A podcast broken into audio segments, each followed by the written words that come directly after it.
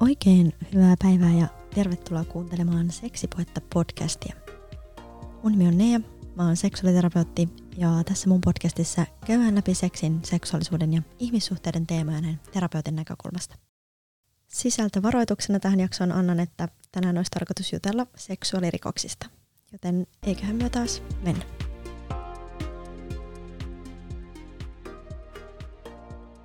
Tänään olisi tarkoitus jutella seksuaalirikoksista. Mun vieraksi on tänään saapunut asianajaja ja varatuomari Liisa Pellinen. Lämpimästi tervetuloa Liisa, ihan mahtavaa saada sut vieraaksi. Kiitos ja kiva kun kutsuit. Liisa, sun erityisosaamisaluetta on seksuaalirikokset ja sä otat vastaan asiakkaita myös Helsingin tyttöjen talolla seksuaalirikosjuristina. Joo, kyllä, näin on. Mä ajattelin, että me lähdettäisiin nyt liikkeelle siitä, että mitä näillä seksuaalirikoksilla tarkoitetaan. No seksuaalirikoksilla yleisesti varmaan mielletään, että se on tämmöinen niin väkivaltainen raiskaus, mutta tosiasiassa on niin, että se on hirveän paljon enemmän ja laajempi se kenttä, että meille pöydälle tulee aika vähän näitä tämmöisiä puskaraiskauksia esimerkiksi. Seksuaalirikos voi olla kuvan lähettämistä, tuhmia puheita, jos puhutaan niin kuin lapsista, taputtelua, puristelua, kaikkea millä toisen seksuaalista itsemääräämisoikeutta loukataan. Ja rikoslain 20-luvustahan tarkemmin löytyy, että mitkä, mitkä meillä on säädetty nimenomaan seksuaalirikoksiksi. Miten sä näkisit, että mikä on seksuaalirikosten tilanne Suomessa tällä hetkellä? Et millaisia seksuaalirikoksia Suomessa tehdään tai millainen on ns. tyypillinen seksuaalirikos? Minun työssä näkyy ihan selkeästi eniten lapsiin kohdistuvat netissä tapahtuvat. Eli tämä somemaailmahan on nyt semmoinen, mikä on melkein voisi sanoa näin, että räjähtänyt käsi, että sitä kautta tulee ihan hirveästi. Ja osittainhan se selittyy sillä, että yhdellä tekijällä voi olla vaikka satakin uhria. että kun se on niin helppoa somemaailmassa lähettää jotain kuvaa tai tuhmaa puhetta tai jotain asiatonta, niin, niin määrällisesti niitä on tosi paljon, mutta se on tällä hetkellä se, että tämmöinen yläasteikäiseen nuoreen kohdistuva somessa tapahtunut seksuaalirikos, mikä sitten tutkitaan nimikkeellä lapsen seksuaalinen hyväksikäyttö. Miten tämä seksuaalirikosten tutkinta ja oikeusprosessi etenee siitä alkaen, kun ihminen tekee rikosilmoituksen? No rikosilmoitushan ensin menee, menee poliisille ja poliisi aloittaa esitutkinnan. Se esitutkinta tarkoittaa sitä, että siinä kuullaan kaikkia osapuolia. Ensinnäkin tietysti tätä uhria, meillä kutsutaan asianomistajaksi. Sitten mahdolliset todistajat, joita seksuaalirikoksessa on aika harvoin. Että näillähän tämä on sen tyyppistä rikollisuutta, että siellä ei silminnäkijöitä paljon ole. Mutta jos nyt on joku todistaja, niin hänet kuullaan ja sitten tietysti myös se epäilty. Ja sitten kasataan kaikki mahdollinen kirjallinen näyttö, seksuaalirikoksissa ne on melkein voi sanoa, että joka ikisessä oikeudenkäynnissä me käydään jonkunnäköistä somekeskustelua, viestiketjuja, kuvakaappauksia ja sitten lääkärin lausunnot asianomistajasta. Ja sitten jos on KRPltä tutkimustuloksia, jos on DNA-näytteitä, niin sitten sellaisia. Ja sitten kun se kaikki on paketissa, niin poliisi laittaa sen syyttäjälle eteenpäin ja sitten syyttäjä tekee syyteharkinnan. Ja sen syyteharkinnan tuloksena on sitten joko syyttämättä jättämispäätös, eli asia ei etene oikeuteen, tai sitten haastehakemus, jonka jälkeen asia sitten siirtyy oikeudenkäyntiin. Ja sitten oikeus on myöhemmin yhteydessä ja ilmoittaa oikeudenkäyntipäivä ja sitten me käydään se pääkäsittely, jossa käydään ne kaikki todisteet läpi, kuullaan henkilöitä ja oikeus antaa sitten ratkaisunsa. Sanoitkin tuossa vähän noista puskaraiskauksista aikaisemmin, niin vastoin yleistä käsitystä sellaiset puskaraiskauksethan on tilastojen valossa vähän niitä harvinaisempia, että yleisemmin se rikos tapahtuu sellaisissa olosuhteissa, jossa ei ole mitään ulkopuolisia todistajia, jotka voisit johtaa tällaisiin sana vastaan sana tilanteisiin. Osaatko sanoa, että millaista näyttöä seksuaalirikoksesta tulee olla, että minkälainen näyttö riittää siihen tuomioon? Eli toisin sanoen, että miten näissä sana vastaan sanatilanteissa voidaan toimia? Tuo on tosi vaikea kysymys ja se on hirveän tapauskohtaista. Meillähän pääsääntöisesti on niin, että sana vastaan sana ei riitä lähtökohtaisesti, eli pitää olla jotain enemmän kuin oma kertomus. Mutta kuitenkin sit korkein oikeus on tästäkin tehnyt poikkeus, eli ratkaisussa 2025 niin on sitten kuitenkin katsottu, että, että voi olla myös niin, että asianomistajan kertomus yksin riittää. Eli se on tosi tapauskohtaista. Mutta yleensä meillä on, niin kuin tuossa mainitsinkin, että meillä on yleensä näyttönä jonkunnäköistä viestiketjua, kuvakaappauksia, ehkä valokuvia, vammoja, jos on tullut jotain mustelmia, kuvia, kuvia vammoista. Sitten on lääkärin lausuntoja, jos on käyty lääkärissä ja aika usein on sitten on terapiassa usein käyty, niin sieltä on lausuntoja. Ja se on tämän tyyppistä, että eihän meillä varsinaisesti semmoista ihan suoraa todistelua on hirveän harvoin. Niin kuin sanoin, että meillä ei melkein pääsääntöisesti seksuaalirikoksissa ei ole silminnäkijöitä. Et se on sen tyyppistä rikollisuutta, että se halutaankin pitää piilossa. Ja silloin se näytön hankkiminen on tosi hankalaa. Ja oikeus joutuu sitä sitten harkitsemaan. Eli meillä on, on asianomistajan kertomus ja vastaajan kertomus ja sitten on yleensä myös jotain kirjallista näyttöä. Ja sitten oikeus joutuu tekemään sen pohdinnan siinä, että sen näytön valossa, onko sen vastaajan kertomus mahdollinen. Niin vastaajallahan ei oikeudenkäynnissä ylipäätään mitään velvollisuutta puhua, hän saa olla ihan hiljaa. Mutta jos hän kuitenkin haluaa kertoa oman version tapahtuneesta, niin oikeuden pitää sitten miettiä sitä, että voisiko tämä vastaajan kertomus olla totta, voisiko se tämän todisteen valossa, mitä on esitetty, niin voisiko se pitää paikkansa tai onko se jotenkin ristiriidassa. Ja sitten jos on niin, että se vastaajan kertomus voisi ihan hyvin olla totta, eikä se ole ristiriidassa sen näytön kanssa, niin pääsääntöisesti häntä ei voi tuomita. Ja sitten jos taas on niin, että, että vastaaja kertoo tarinan, mikä ei mitenkään voisi olla totta, ja se näyttö horjuttaa sitä pahasti, niin sitten katsotaan, että siinä on semmoinen ristiriita, että hän todennäköisesti ei kerro ihan totuutta. Eli asia on niin, että epäilyn ei ole pakko puhua. Ei, epäilty saa olla ihan hipihiljaa koko tutkinnan ajan. Hänen ei tarvitse esitutkita sanoa mitään, eikä hänen tarvitse oikeudessa sanoa mitään. Se johtuu siitä, että kenelläkään ei ole minkäännäköistä velvollisuutta edesauttaa itsensä tuomitsemista. Että hän toki saa puolustautua ja hän saa esittää kaikenlaista vastanäyttöä, mutta hänen ei ole mikään pakko. Ja sitten taas asian omistajan ja todistajan, niin heidän täytyy kertoa, että he, ja heillä on totuudessa pysymisvelvollisuus. Eli jos he jäisivät esimerkiksi valheesta kiinni oikeudessa, niin sen sanktio on aina vankeutta. Et se on niin tiukka meillä se ja ymmärrän sen ihan hyvin, koska se olisi tosi vahingollista, jos joku keksisi tarinan ja ihan tieten lähtisi valehtelemaan oikeudessa, että saisi toiselle vankeustuomion. Niin olisihan se tietenkin tosi rankkaa ja siitä se johtuu, että heillä on tiukka vastuu. Eli usein kun somekeskustelussa huomaa vaikka tätä, että no taas on nyt joku rahankilto silmissä nostanut syytteen, niin tämä ei siis pidä paikkaansa.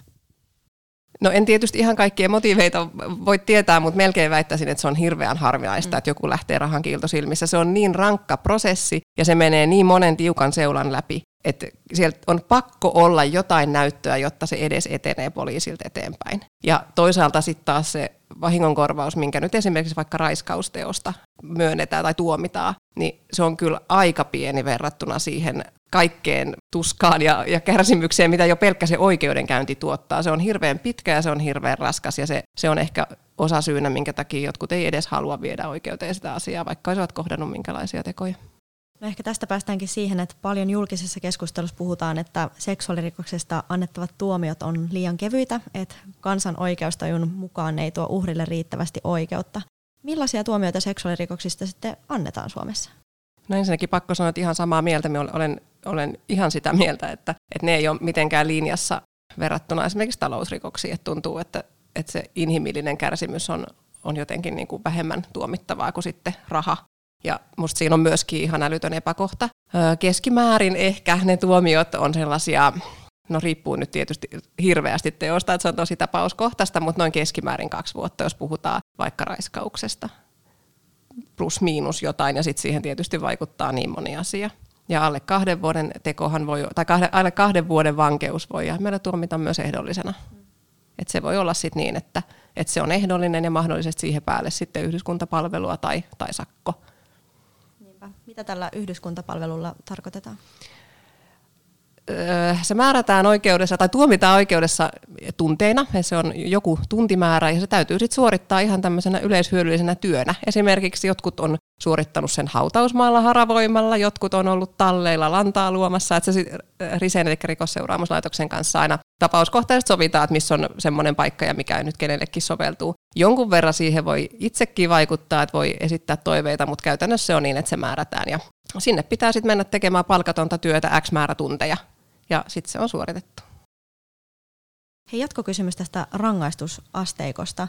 Sanoit, että semmoinen kaksi vuotta voisi olla semmoinen ehkä keskimääräinen. Ja rikoslain mukaan esimerkiksi raiskauksesta voidaan kuitenkin tuomita enintään kuusi vuotta ja törkeästä raiskauksesta enintään kymmenen vuotta vankeutta. Mistä syystä tuomiot on usein sitten sen rangaistusasteikon alkupäässä? Hirveän hyvä kysymys. En osaa sanoa. Siis se, se että niistä nykyään tuomitaan niin kuin, niitä alarajan tuomioita johtuu siitä, että niin on tehty ennenkin. Ja tuomioiden pitää olla linjassa niin kuin keskenään. Eli meillä täytyy, jos, jos herra X on saanut raiskauksesta kaksi vuotta ihan samanlaisesta teosta, niin toiselle ei voida siitä tuomita neljää. Eli se täytyy pysyä linjassa ja ainakin perusteltava, että minkä takia tämä on niin kuin, tuomittavampi teko kuin se toinen. Ja minusta tässä on alun perikin mennyt sillä tavalla niin kuin, väärille linjoille, että sieltä on lähetty soveltamaan sitä asteikkoa ihan sieltä alarajalta. Ja nyt se on sitten hirveän vaikea sit lähteä yksi, kaksi soveltamaan. Se jonkun pitäisi vaan olla pioneeri tässä ja yksinkertaisesti niin kuin repästä ja antaa enemmän, jotta sitä voitaisiin sitten jatkossakin antaa. Et se on vain yksinkertaisesti tästä syystä. Nythän sitä pikkusen sit ollaan lähetty muuttamaan tässä meidän uudessa seksuaalirikoslainsäädännössä on näitä alarajoja vähän nostettu. Eli se tulee pikkusen koventamaan väkisinkin meidän tuomioita. Hei, jutellaan vähän tota sun työstä. Niin miten sä päädyit tämän työn pariin? Vähän vahingossa. Mie tein ihan kaikenlaisia juristin töitä. Ja sitten mulle rupesi tulemaan näitä seksuaalirikoksia vähän sillä tavalla pikkuhiljaa hiipien, että ensin, ensin tuli yksi ja sitten huomasin ne kohta, että niitä on useita. Mie luulen, että se johtui siitä, että paikkakunnalla, mistä tulen, Etelä-Karjalasta, niin aika vähän ylipäätään oli juristeja ja naisjuristeja ei tainnut silloin olla muita kuin minä. Ja aika usein vielä on niin, että, että seksuaalirikoksen uhri on nainen tai naisoletettu ja tekijä on mies oletettu. Ja e, ajattelin niin, että se varmaan ohjautui niin, että heidän oli jotenkin helpompi sitten kääntyä naisjuristin puoleen. Ja sitten kun niitä rupesi tulemaan, niin pikkuhiljaa myöskin poliisi sitten ohjasi asiakkaita mun luokse ja ja paikallinen sotepiiri rupesi ohjaamaan asiakkaita mun luokse ja sitten ilmeisesti puskaradion kautta niitä tuli. Ja sitten huomasin, että yksi, kaksi, että mun laatikko on oikeastaan 99 prosenttisesti täynnä seksuaalirikosjuttuja. Ja nyt ollaan siinä tilanteessa oltu jo oikeastaan monta vuotta, että mien juurikaan muuta tee. Mitä sä sanoisit, että mikä sun työssä on haastavinta tai sitten palkitsevinta? No palkitsevinta on ehdottomasti se, että ihan konkreettisesti pystyy olemaan avuksi ja pystyy kulkemaan sen vaikean prosessin läpi rinnalla. Ja vaikka se päättyisi joskus niinkin, että tuomiota ei tule, niin silti mulla on semmoinen olo, että musta on ollut apua, että me voin olla siinä mukana sen ihmisen tukena ja hän tavallaan voi jättää sen koko oikeudenkäyntitaakan mun kannettavaksi ja keskittyy itse siihen omaan selviämiseen. Tämähän on sillä tavalla kaunis ajatus, että eihän tämä tietenkään näin mene, että tietenkin he kantaa sitä taakkaa myös itse, mutta että he voi ainakin sen, sen virallisen puolen siitä jättää kokonaan miettimättä, että he voi luottaa siihen, että minä hoidan. Ja haastavinta on sitten ehkä myös tässä sama asia, että, että ne asiathan on tosi rankkoja. Että siellä on tosi rumia rikoksia ja varsinkin niin kun pieniin lapsiin kohdistuvat teot, niin onhan ne raskaita, kun niitä joutuu työkseen pyörittämään. Että ehkä se, se on siinä se rankka puoli. Miten sä jaksat näiden rankkojen aiheiden parissa? Onko sulla jotain keinoja, millä pystyy sitten nollaamaan pään? Tätä kysytään multa hirmu usein. Mm. Ja tota, oikeastaan olen kokenut, että olen jaksanut ihan hyvin. Mä jotenkin olen pystynyt tekemään sen eron työn ja vapaan välillä. Ja olen ajatellut sen niinkin, että siitä ei tule kerta kaikkiaan mitään. Että jos siinä oikeudenkäynnin aikana tai ylipäätään sen prosessin aikana, että jos siellä niin kuin itkee minä ja uhrin äiti ja, ja avustettava, että mun on pakko pysyä siinä niin kuin ammattilaisena ja jättää ne tunteet sivuun ja keskittyä siihen tiukasti vaan siihen asiaan, mutta tietysti eihän siltä voi välttyä, että kun on ihminen ja, ja tunteva, niin kyllähän ne jonkun verran tietysti niin kuin surettaa, mutta mut on omassa arjessa huomannut, että, että tosi paljon auttaa se, että kun menee kotiin ja avaa oven ja siellä on ihan toiset kuviot, että sieltä tulee se oma, oma perhearki ja omat muut, muut jutut vastaan, että jotenkin sitä on pystynyt tekemään sen jaon, että työasiat on työasioita. Ja sitten ihan konkreettisesti auttaa ihan, ihan liikuntaa, että kuntosalilla ja juoksulenkillä niin ei kyllä tee töitä. Yksi, mitä on aina, aina sanonut, kun tätä kysytään, että sauna. Sauna on sellainen, että missä niinku tulee nollattua tosi hyvin. Että nämä on sellaisia asioita, että näitä ei oikein voi purkaa kellekään. Että se on siinä se ongelma, että en voi esimerkiksi niinku työkavereittenkaan kanssa, kun on kaikki salassa pidettäviä, niin me ei voida pitää sellaisia purkutilaisuuksia, että käydään läpi ja, ja avaudutaan. Että yksinkertaisesti näitä ei voi tehdä, että sitten se pitää se niinku, keinot löytää muualta. Hei, sun Instagram-tilillä at röytiruokonen, joka löytyy myös muuten linkitettynä tämän jakson kuvauksesta. Sä kerrot paljon hyödyllistä tietoa seksuaalirikoksiin ja lainsäädäntöön liittyvistä asioista sellaisessa ymmärrettävässä muodossa, mikä osaltaan sit poistaa väärää tietoa ja myöskin virheellisiä oletuksia seksuaalirikoksista ja lainsäädännöstä. Mitä sä näet, että millaisena seksuaalirikokset ja niihin liittyvä lainsäädäntö esitetään mediassa sun mielestä? Mitä merkityksiä niille annetaan tai vastaako tämä uutisointi todellisuutta? Jossain määrin vastaa todellisuutta, mutta näissähän on se ongelma, että kun nämä on kaikki salassa pidettäviä. Eli media ei pääse esimerkiksi niihin oikeudenkäynteihin, he ei saa niitä salassa pidettäviä asiakirjoja, he saa aika niukasti tietoa.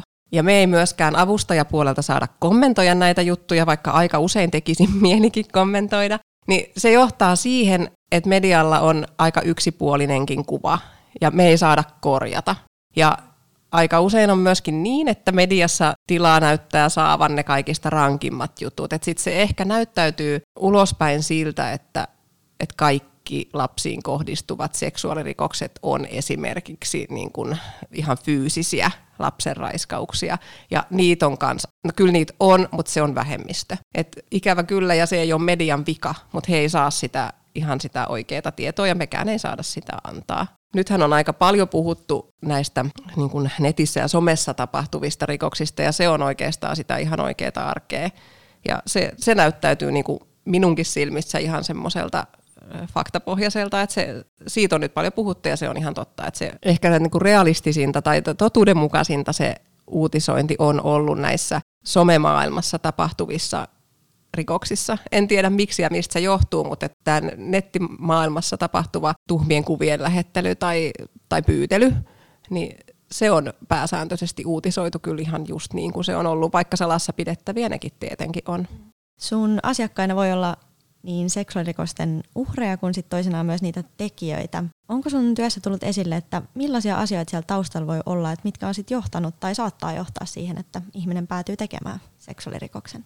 Joo, pääsääntöisesti mun asiakas on nimenomaan se uhri, mutta kyllä sitten toisinaan myöskin puolustan tekijää. Musta se on ammatillisesti tärkeää, eikä mulla ole mitään semmoista niin kuin estettä olla kummallakin puolella. Ihan niin syvälle me ei olla kyllä menty, menty näissä, että mikä siellä on taustalla ja mikä on johtanut siihen tekoon. Et sitä keskustelua me ei oikeastaan käydä, mutta olen ymmärtänyt niin, että, että aika monien varsinkin lapsiin kohdistuvien tekojen taustalla voi olla oma, ko, oma kokemus hyväksikäytöstä, että sitten se jatkumo jotenkin niin kuin sitä siirtää eteenpäin. Tätä ei tietenkään voi yleistää, eikä, eikä tämä nyt koske kaikkea, mutta se on yksi semmoinen, mikä siellä on taustalla. Ja sitten se, minkä ihan selvästi näen melkein tuossa jokapäiväisessä työssä, niin milloin ihan hirveä merkitys seksuaalirikollisuuteen ja rikollisuuteen ihan ylipäätään on alkoholi. Eli todella monet teot tehdään alkoholivaikutuksen alaisen.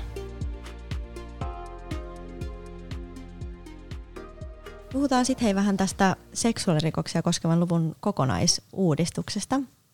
Paljon on viime vuosina puhuttu suostumuksesta ja raiskauksen määritelmän muuttumisesta suostumusperusteiseksi. Nythän on tuossa vuodenvaihteessa tulossa rikoslain seksuaalirikoksia koskevan luvun kokonaisuudistus. Ja ymmärsinkö oikein, että saat olla mukana valmistelemassa ehdotettua uudistusta liittyen raiskauksen tunnusmerkistön muuttamiseen suostumusperusteiseksi? Joo, kyllä pääsin mukaan siihen lainsäädäntötyöhön ja se oli tosi mielenkiintoinen prosessi. Joo. Voisitko kertoa vähän tarkemmin, että mistä tässä suostumusperusteisuudessa on siis kyse? Joo, se lyhyesti tarkoittaa sitä, että nyt vuodenvaihteen jälkeen meidän raiskauspykälän alle on kirjoitettu ihan, ihan suoraan, että, että teko on raiskaus, jos yhdynnän kumpikin osapuoli ei osallistu siihen vapaaehtoisesti.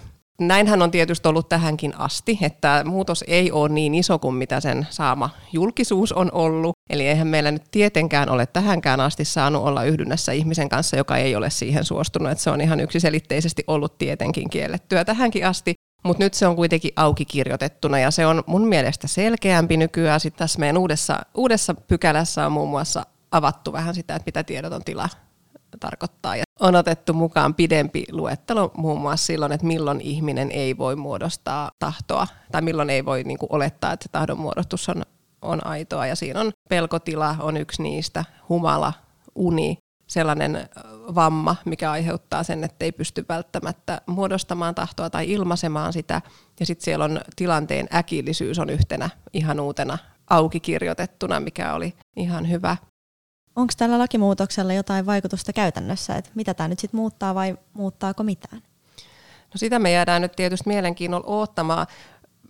Olen melko varma, että meillä on ihan ne samat kysymykset oikeussalissa kuin tähänkin asti. Eli sana sanaa vastaan. Mehän tälläkin hetkellä keskustellaan siitä oikeussaleissa, että onko ollut suostumus vai eikö ole ollut. Eli silloin kun tekijä myöntää, että yhdyntä on ollut, mutta se on ollut molempi, molemmin puolista ja molempien yhteinen tahto suostumuksellista, ja toinen väittää, että se ei ole ollut. Niin ihan tätä samaa keskustelua me nytkin käydään, ja ihan sama näyttö me nytkin tarvitaan. Et siihen se ei tuo kyllä mitään muutosta.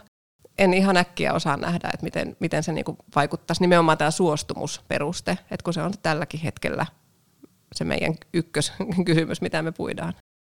Semmoinen tapaus, missä tällä suostumuksella voisi ehkä olla ihan oikeasti merkitystä. Mulla on semmoinen, semmoinen oikeudenkäynti takana, missä oli, puhuttiin raiskauksesta. Ja siinä oli semmoinen tapaus, missä nuoret oli mennyt huoneeseen ihan yhteisymmärryksessä ja oli pussailtu ihan yhteisymmärryksessä, mutta sitten siitä eteenpäin se oli edennyt niin, että, että mies oli kaatanut naisen sängylle ja ihan väkisin ruvennut suorittamaan yhdyntää ja tämmöisestä ei ollut ollut mitään puhetta. Tyttö lamaantui siinä jotenkin ihan niin kuin on aika tavallista, että siinä menee ihan lukkoon ja ihan jäihin eikä niin kuin osannut tehdä mitään ja raiskaus tai yhdyntä ehti edetä jonkun aikaa ja tyttö oli omien sanojensa mukaan ihan lamaantuneena. Kunnes sitten jossain vaiheessa sai semmoisen voiman, että hän työsi sen tyypin pois päältänsä ja se loppui sitten siihen. Ja tämä eteni niin, että oikeus katsoi, kun tällä hetkellä meidän raiskauspykälä vaatii väkivallan tai sen uhkan tai sitten tiedottoman tilan hyväksikäytön. Ja väkivaltaahan tässä ei oltu käytetty. Mutta oikeus katsoi, että, että tiedoton tila tai lamaantuminen ei, ei niinku tullut tässä kyseeseen siitä syystä, että tyttö oli löytänyt sen voiman työntää tämän tyypin pois päältänsä, joten hän ei voinut olla lamaantunut ja syyte hylättiin. Ja tämä on sellainen kohta, missä suostumuksella voisi olla merkitystä missä sitä jouduttaisiin sit puimaan, että oliko tässä, niin kuin, oliko suostumus annettu. Ja melkein voisi kuvitella, että, että sinällään aika selkeää, että ei ollut, jos yhdyntä päättyy niin, että toinen työntää toisen pois. Mutta se oli tämmöinen aika raaka esimerkki, että mikä merkitys sillä voisi ehkä olla. Ja toivon, että nämä tilanteet muuttuu jatkossa. Mitä muita merkittäviä muutoksia tässä seksuaalirikoksia koskevan luvun uudistuksessa ehdotetaan tämän suostumusperusteisuuden lisäksi? Siellä on aika paljonkin muutoksia. Siellä esimerkiksi lapsiin kohdistuvissa teoissa joitain rikosnimikkeitä kokonaan poistuu ja muutamia tulee lisää, lisää tilalle. Ja sittenhän siellä nämä rangaistusasteikkojen minimit nousee. Eli toisin sanoen rangaistukset tulee kovenemaan. Ja se, mitä ehkä eniten nyt tässä odotan, että mitä, mitä sen kanssa seuraa, on se, että jatkossa myös aikuiselle kohteelle lähetetty, esimerkiksi vaikka dick pic tai muu seksuaalissävytteinen ei toivottu kuva tai viesti on kriminalisoitu. Eli tällä hetkellähän tämä raja menee 16 vuodessa, tälle 16-vuotiaalle ei saa lähettää, mutta jatkossa tämmöistä rajaa ei ole. Eli mielenkiinnolla odotan, että mitä, mitä se tarkoittaa.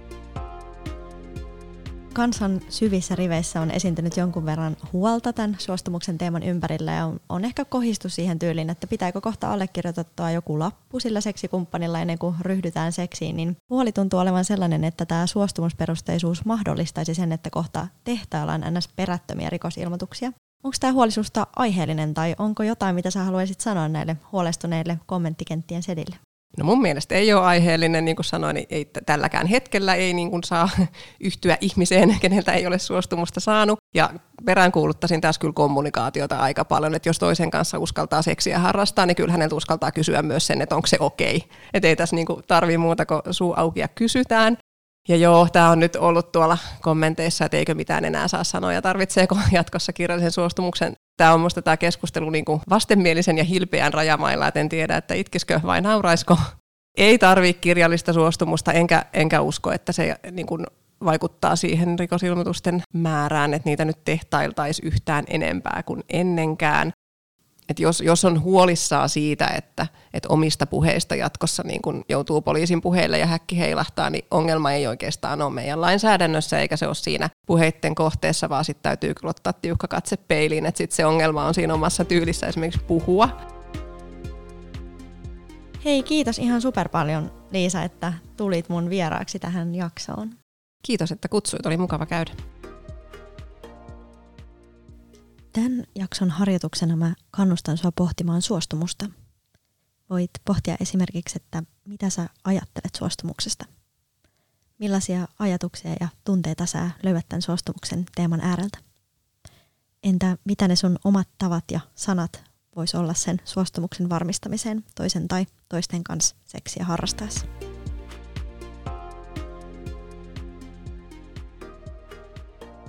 Hei, tähän päättyy nyt myös Seksipuhetta podcastin toinen kausi. Mä toivon, että sä oot viihtynyt tämän kauen parissa ja kiitos, että sä kuuntelit tämän jakson. Me jatketaan ensi vuoden puolella kolmostottarin parissa, mutta siihen asti sä voit seurata meininkiä Instagramissa. Sä löydät tämän podcastin sieltä nimellä Seksipuhetta.